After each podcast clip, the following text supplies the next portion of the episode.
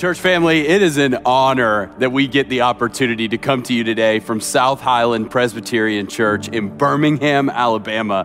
And the crazy thing about this space is that a body of believers started gathering here to worship Jesus in eighteen eighty-eight.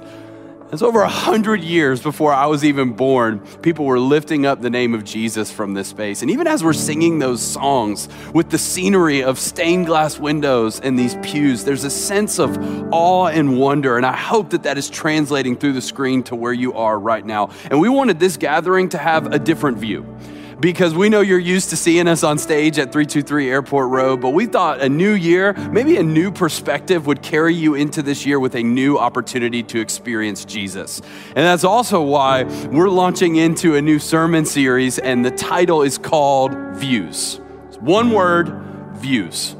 And I gotta be honest with you, I've had planned to preach this sermon series all of twenty twenty, and now that we're in a new year, I feel like God has held it off until now for this moment in someone's life individually. You know, the way you see something directly impacts how you relate to it. And the same is true about our relationship with God. And I actually believe that one glimpse of who Jesus is can change everything about someone's life. When you read the Gospels, it's amazing how when Jesus gets involved in a situation, everything changes for individuals and for the group as a whole. And when you get a new perspective of who Jesus is, it doesn't just change how you see Jesus, it changes how you see the world.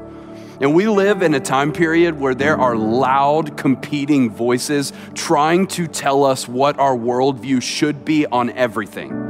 And the problem with that is that so many of us don't even realize this, but we actually have a worldview that is more crafted by our own experience and opinions of what's happening in the world than it is crafted by the Word of God. And I want to challenge us in twenty twenty-one to check our worldview and ask ourselves, is it based on the lens of the scriptures and the gospel message of who Jesus is? And if I could push a little bit further, it's a new year. We might as well just get even more com- convicting at Auburn Community Church. And we're in a space like this, so I'm just going to be so honest with you right now. I believe that the vast majority of us use the Bible as part of how we see the world in our lives. But we do not view our entire worldview and the way we go about everyday life through the lens of the scriptures. It's like we use it for counseling. We use it to help us live our lives and give us some direction on who Jesus is and what it means to be a Christian. But it's not our everything, and it's not the lens by which we see everything in the world. And the reason why we have to talk about this is it's one thing to have an emotional experience and have an encounter with Jesus. And it's a totally different thing to change your worldview based on meeting him and him living on the inside of you by the power of the Holy Spirit. So don't get me wrong, I love emotional moments. I'm an emotional person, shocker. But I do believe that emotions can be fleeting and feelings can come and go. But when your worldview is set on who Jesus is, that's what leads to lifelong sustained obedience to God. And I'm being as honest as I can with you to start a new year because my heart is burdened by the massive number of people who walked away from their faith in twenty twenty. twenty twenty was a hard year and it tried everyone on so many different levels. But for some of you, your faith got shaken up and you actually walked away from the God of the universe, not just because you couldn't feel him anymore, but it was actually because you didn't realize it, but your worldview was not based on the scriptures, it was based on your experiences. So we're gonna take time to start this year, and we're actually gonna be going through the Gospel of Mark, looking at the life of Jesus from different perspectives of different people who had encounters with him. And we're asking this question: what does it mean for God's view of my life to become my view of the world? And what does it mean for the scriptures to define how I see the world around me, not my own experiences? And for too long, the world around us has not viewed the church as the space where their worldview is formed. The church is viewed as the space that's irrelevant. It's in the past. It's a museum to what was more than it is a movement of what could be. And at A C C, we actually believe that we get to be a part of spearheading a move of God where Jesus is seen as better than every other option for our lives. But here's the thing, that can't happen if we don't see Jesus clearly. So we got to get our view of the world and our view of God on par with what the scriptures actually say so that we can be a part of this move of God, not just for a few years and not just for a fleeting moment, but for a sustained lifetime of obedience in a singular direction toward God. I'm ready to preach the word of God to you. And to start this, we're not going to jump straight into the Gospel of Mark. We're actually going to go to the book of Romans. So if you have your Bible, no Bible drill because I'm in a room by myself, you're going to go ahead and turn to Romans chapter five. And Romans is the ultimate view of the gospel from the Apostle Paul. He actually wrote it to a church that he wished he could visit, but because he couldn't visit them and he needed to take up an offering from that church, he wrote down his full gospel message in Romans. And so if you've never read through the book of Romans and actually asked, is this how I see Jesus? And is this how I see the world? You need to. Well, we're jumping in in Romans chapter five, verses one through eleven. And I believe these eleven verses are how we are called to see God and see ourselves and see the world around us. Romans chapter five, verse one, here's what it says. Paul says, therefore, and it's kind of unfair that I'm jumping in in chapter five because you really need to see what's before the therefore when Paul establishes that we are actually saved through faith alone because the father of our faith, Abraham, was saved by God, considered righteous because he believed God.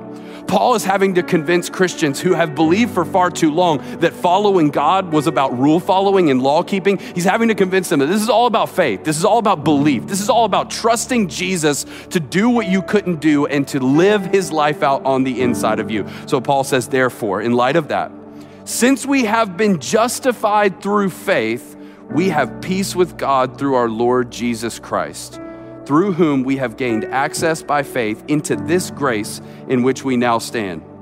And we boast in the hope of the glory of God. Not only so, but we also glory in our sufferings because we know that suffering produces perseverance, perseverance, character, and character, hope. And hope does not put us to shame because God's love has been poured out into our hearts through the Holy Spirit who has been given to us. You see, at just the right time, when we were still powerless, Christ died for the ungodly. Very rarely will anyone die for a righteous person, though for a good person, someone might possibly dare to die.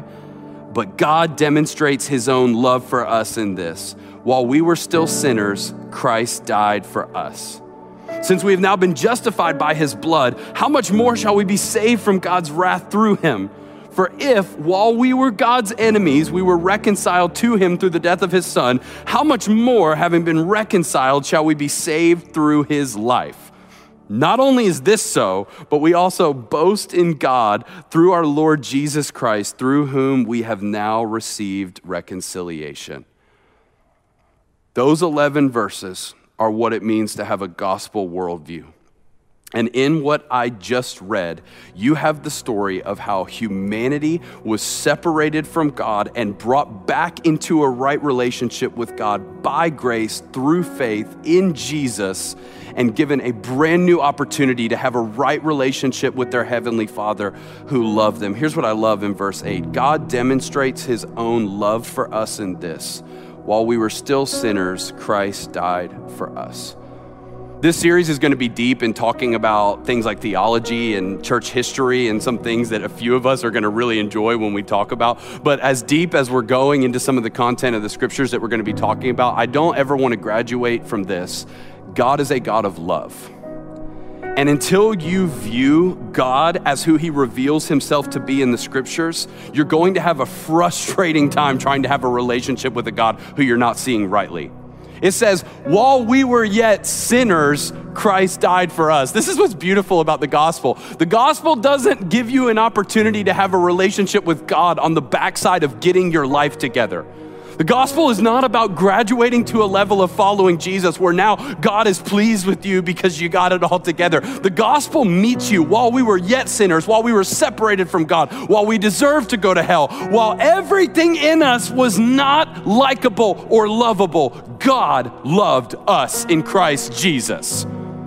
And this view of who God is is what impacts our view of our lives, our view of who he is, and our view of our role in the story.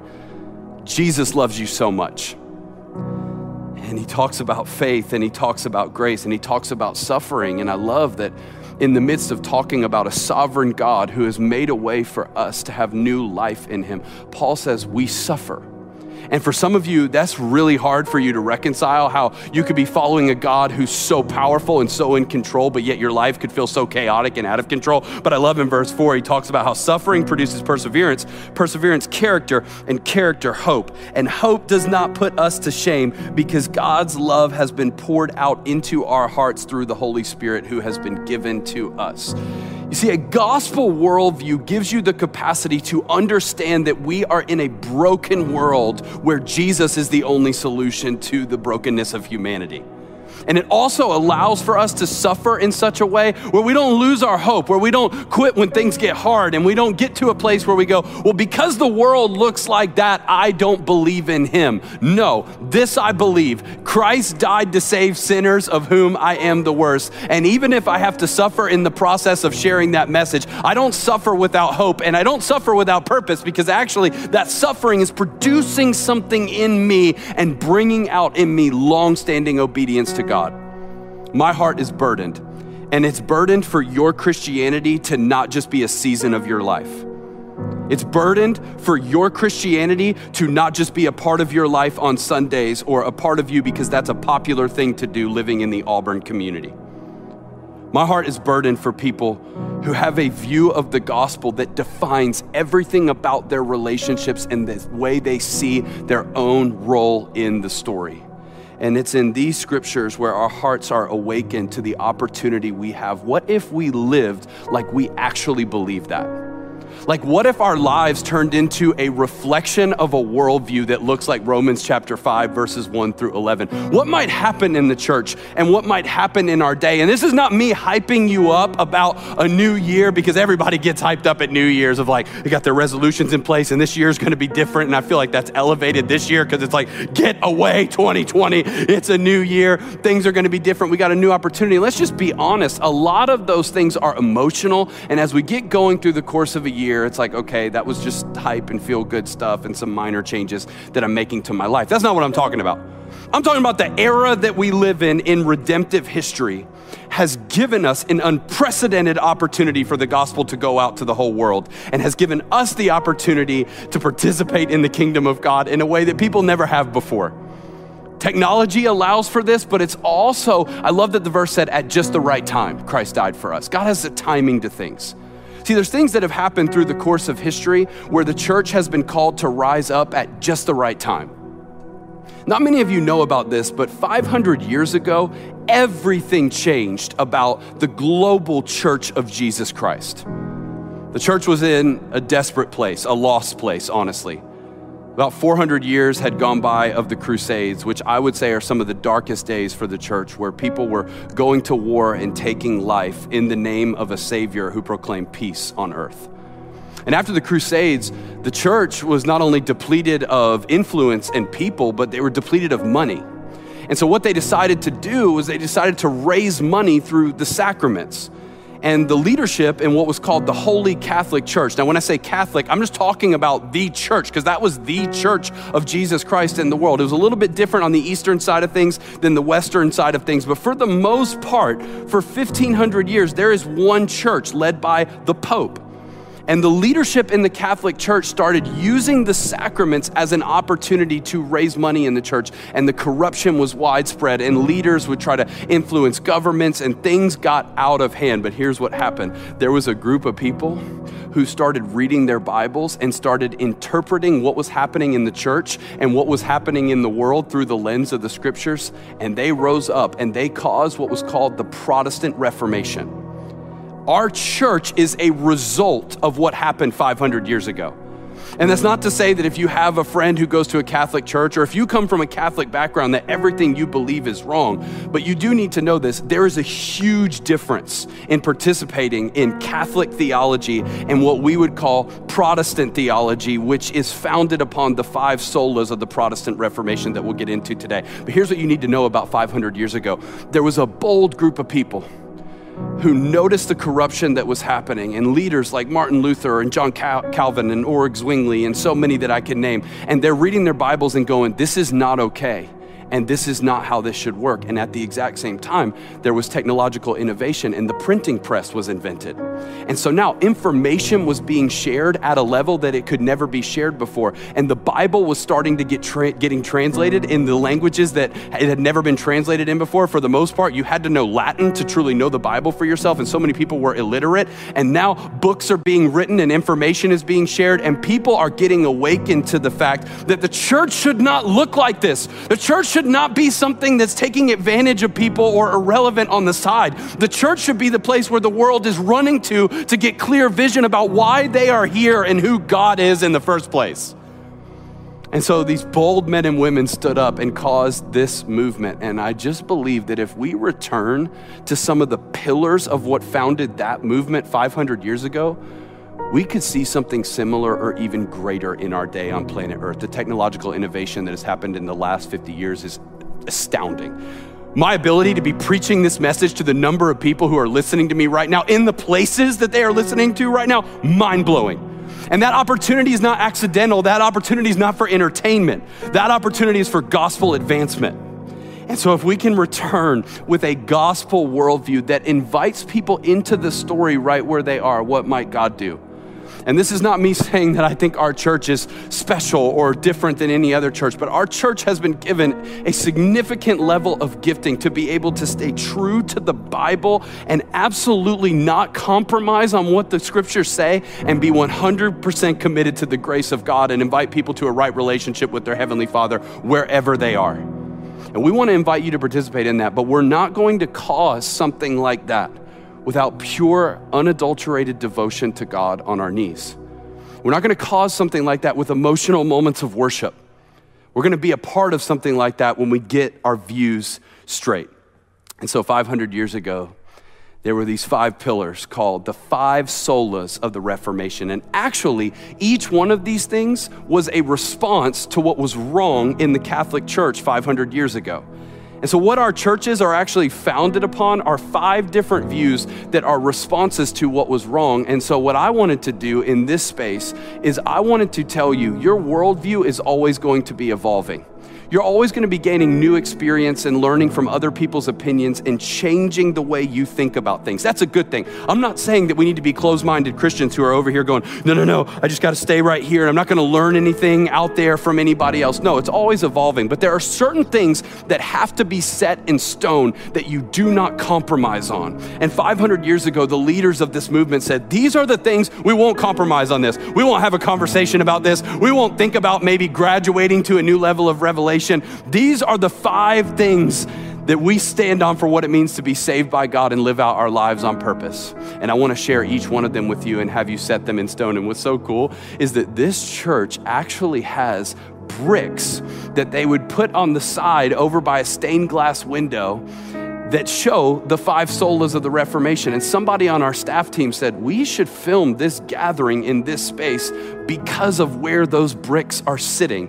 And so I wanna share each one with you one at a time. And it's gonna be new information for a lot of you, but for some of you, this is going to blow your mind. The first one is called sola gratia. These are Latin words that I'm gonna give you the definition for. So the first sola is called grace alone. We are saved by grace alone. Ephesians chapter two, verse eight says, for it is by grace that you have been saved through faith.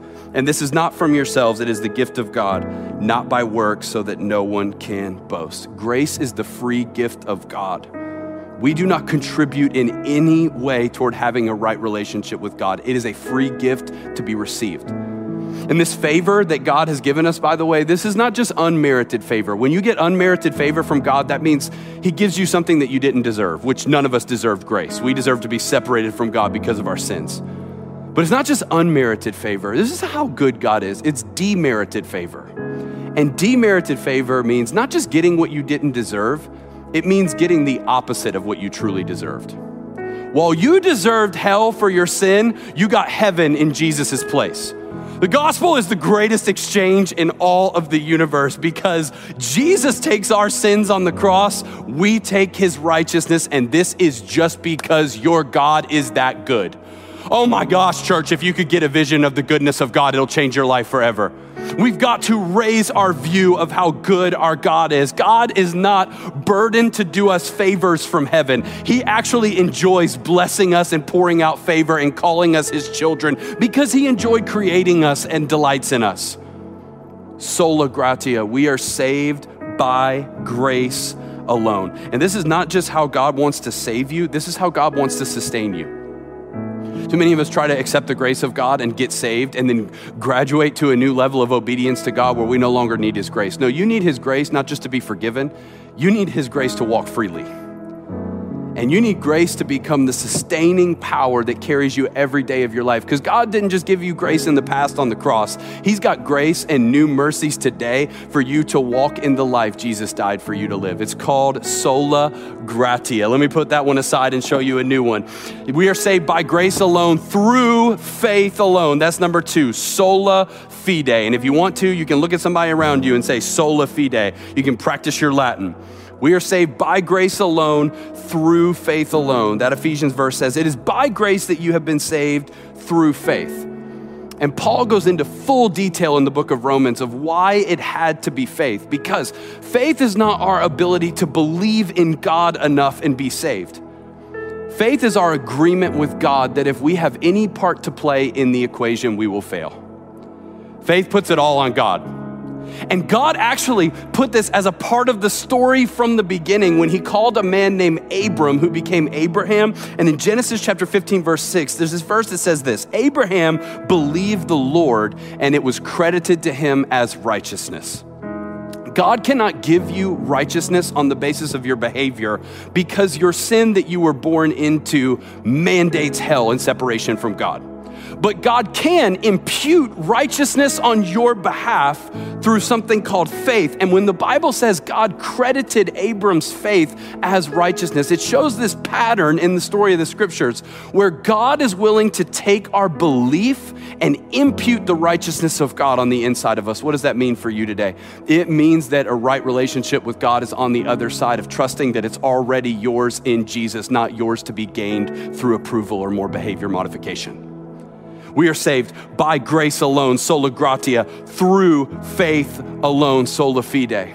And faith is only as valuable as the thing that you trust in. So if you like, if you jumped out of an airplane and and you parachuted, obviously, because that's the only way you're gonna live through that. I'm getting into this illustration and automatically going, you need to explain this to them, Miles. If you jump out of an airplane and you use a parachute to live through that experience and you get to the bottom and somebody goes, hey, what saved you from falling to your imminent death? What if you said this? What if you said, my faith saved me? I believed I was going to live. You would go, no, no, no. Your faith did not save you. Your faith was only as valuable as the object that you put it in. The parachute saved you. Your faith was in pulling the lever so that the parachute could do its job. So yes, faith is a huge part of this, but don't just talk about faith without talking about what's in the middle. And what's in the middle is what your faith is in. We are saved by grace alone, through faith alone. In what? In who? Christ alone, solus Christus. Christ alone. And even as I'm talking about every single one of these things, I get goosebumps thinking about how five hundred years ago, the church was able to stand up and say, no, no, no, no. We don't partner with God for our salvation and do sacraments that contribute toward God accepting us. Jesus did it all by grace, through faith in him, in him. It's not about an office that somebody is in, because there were things being taught and are still taught to this day that there are leaders in the church, namely the Pope, who have the power to say what God says. And we say, no, by grace through faith in Jesus alone. And this one in particular is, I would say, the most controversial of the five, because we live in a world that doesn't want to hear that Jesus alone is the way to heaven and a way to a right relationship with God. The latest statistics say sixty-five to seventy percent of American Christians actually believe there are other ways to God other than believing in Jesus. Because it seems a little bit mean to say that you have a worldview that only has one opportunity to get to God. It seems exclusive, but we actually need to open up our worldview to understand that it's not that there's only one way to God. We should be overwhelmed that there is a way at all. So we love to get all upset and go, oh, well, we're saying that they're wrong and they're wrong and they're wrong and we're, we're right. No, we're saying there is no way to get to God. God came to us in Jesus, and the fact that there is a way is amazing. John fourteen, verse six, what does it say? I am the way, the truth, and the life. No one comes to the Father except through me. Jesus was inclusive to anyone and everyone who would accept him, but he was very exclusive in his call. I am the only way. And our faith, our church, our lives are founded by grace through faith, and it is all in Jesus. We go to our graves holding on to one name for dear life. In the book of Acts, Peter dropped this verse and said, Jesus is the stone you builders rejected, which has become the cornerstone. Salvation is found in no one else, for there is no other name under heaven given mankind by which we must be saved. So as Christians, when we make up our mind that our worldview is not going to be swayed when the world tells us, oh my gosh, you're so exclusive and you leave other people out and you're so hateful and you're so spiteful, we understand that Jesus alone as the means for salvation is our only hope for salvation. So we're not trying to be mean and exclusive. We're trying to be truthful and tell people there's a way to God and there's a way to hope. And if it is true that there is only one way, we have to believe him and trust him. You're like, why do I have to believe him and trust him? Because he said he was going to die and come back and then did it. If you would like to have a worldview that has a different option as the cornerstone and the founding piece, that's fine. Just make sure they're able to call their own resurrection and pull it off in three days. We put our faith in Jesus because of the resurrection. And we believe for eternal resurrection because he invites us to share with him. How are we saved? How do we live? By grace alone, through faith alone, in Christ alone. Sola gratia, sola fide, solus Christus. And then number four, and this one gets me super passionate. From Scripture alone, sola scriptura. It's the most fun one to say, and it's the easiest way to spit on your neighbor if you have someone next to you. Sola scriptura. We believe that the Word of God is inerrant and infallible, inspired by the Holy Spirit, sixty-six books brought together by human authors, but breathed by God. And we believe what the Bible says, God says, and we believe what the Bible implies, God implies. Now, the problem for so many of you in hearing that is noticing how many things in the Bible you don't understand and how many things in the Bible are used by people who are smarter than you to prove that the Bible is off. I just want to invite you to actually take the time to explore the scriptures and ask yourself whether or not these books are reliable. Because history speaks for itself, but also the Word of God speaks for itself. If you look into the Holy Scriptures and see the cohesiveness of the story of God from the beginning until now, and how God miraculously inspired these writers, you will come to understand that your, your faith is not built on a historical document that's irrelevant now. You will find the most alive and active document that's really the Word of life bringing you to life today. And if you don't find that out for yourself, you'll just listen to passionate speakers like me talk about it, but you'll wonder whether or not that's really true about you. And that's why when life shakes you up and you start suffering and you start going through something in your family, or you start watching what happens in the world and you notice your faith being shaken, it's not your faith that's being shaken. It's the fact that your faith was never built on reading the Bible for yourself and figuring out whether or not this worldview is your worldview. Scripture alone. And I believe this is the biggest one that we got to return to this year. If we're gonna have a right view of who Jesus is and we're gonna have a right view of our place in the world, we gotta come back to the Bible. Why? Proverbs chapter thirty, verse five. Every word of God is flawless. He is a shield to those who take refuge in him.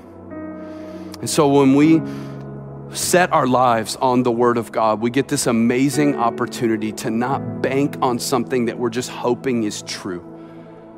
We get the inspired, spoken, breathed Word of God that is flawless when it goes out. And as we're talking about devotion and prayer, I just want to invite us as a church, can we be a church that stays rooted in the Scriptures? Because when Jesus quoted the Scriptures, he didn't quote them as something written by human authors. He quoted them as what was said by God. So if you read stories like in Matthew chapter twenty-two, where Jesus says, you are in error because you do not know the Scriptures or the power of God. That's amazing. Jesus equated knowing the Scriptures with knowing God's power. that it wasn't about head knowledge. It was about walking in the power of God by the power of the Holy Spirit. The Bible is the way this is done. But when, when Jesus was quoting the Bible, he said, have you not read what God said to you? Which is interesting. Because Moses is the one who wrote what Jesus is quoting, but Jesus quotes it in a way where he says, God said this. And we have to learn to interpret the Bible in context and see the whole world through it and go, no, this is not just a document written by human beings that was contracted, not contracted, that was put together. This is the living, breathing, and active word of God. And that's what happened five hundred years ago. People were reading their Bibles and they were looking at the church and they were looking around at the world and going, yeah, we got to do something. And they actually tried to reform the church that they were a part of, and they were kicked out and they were called protesters or Protestants. But what they were protesting was that there would be another center for what we believe other than the Bible. And we need to return to this. We are saved. We live by grace alone, through faith alone, in Christ alone, from Scripture alone, sola scriptura. And then the last one is the why. Why? We are saved for God's glory alone. Soli Deo Gloria. There's a purpose in all of this. This is not just information that we're talking about. God is working things out for an end. And the chief end of man is to glorify God and enjoy him forever. Our enjoyment of a relationship with God goes hand in hand with his glory going out all over the universe. So what is God's glory? It's a really churchy word that you need to know the definition of. This is God's beauty, God's perfection, the awe of his presence, going out and being enjoyed on a wide scale. God enjoys being made much of. And before you hear that and go, oh, he's like so self-centered. Of course he's self-centered. He's God. When you're God, what else are you going to center yourself on? So he creates humanity in love and gives us the opportunity to enjoy fellowship with him. And our enjoyment of knowing him leads to his glory going out all over the world. How does God want to be glorified in our day? He wants to be glorified through Christians who enjoy walking with him more than they enjoy anything else in this world. And so all of this is not just for head knowledge that we can all get together and go, okay, we're saved by grace through faith in Jesus. Let's read the Bible together. It's so that we can enjoy delighting in God and worship him with radiating faces that say, I enjoy the glory of God more than I enjoy the sin that mires this world. By grace alone, through faith alone, in Christ alone, from Scripture alone, for God's glory alone. And church, I put those bricks up there because I want you to have a physical picture of what you are not willing to compromise on.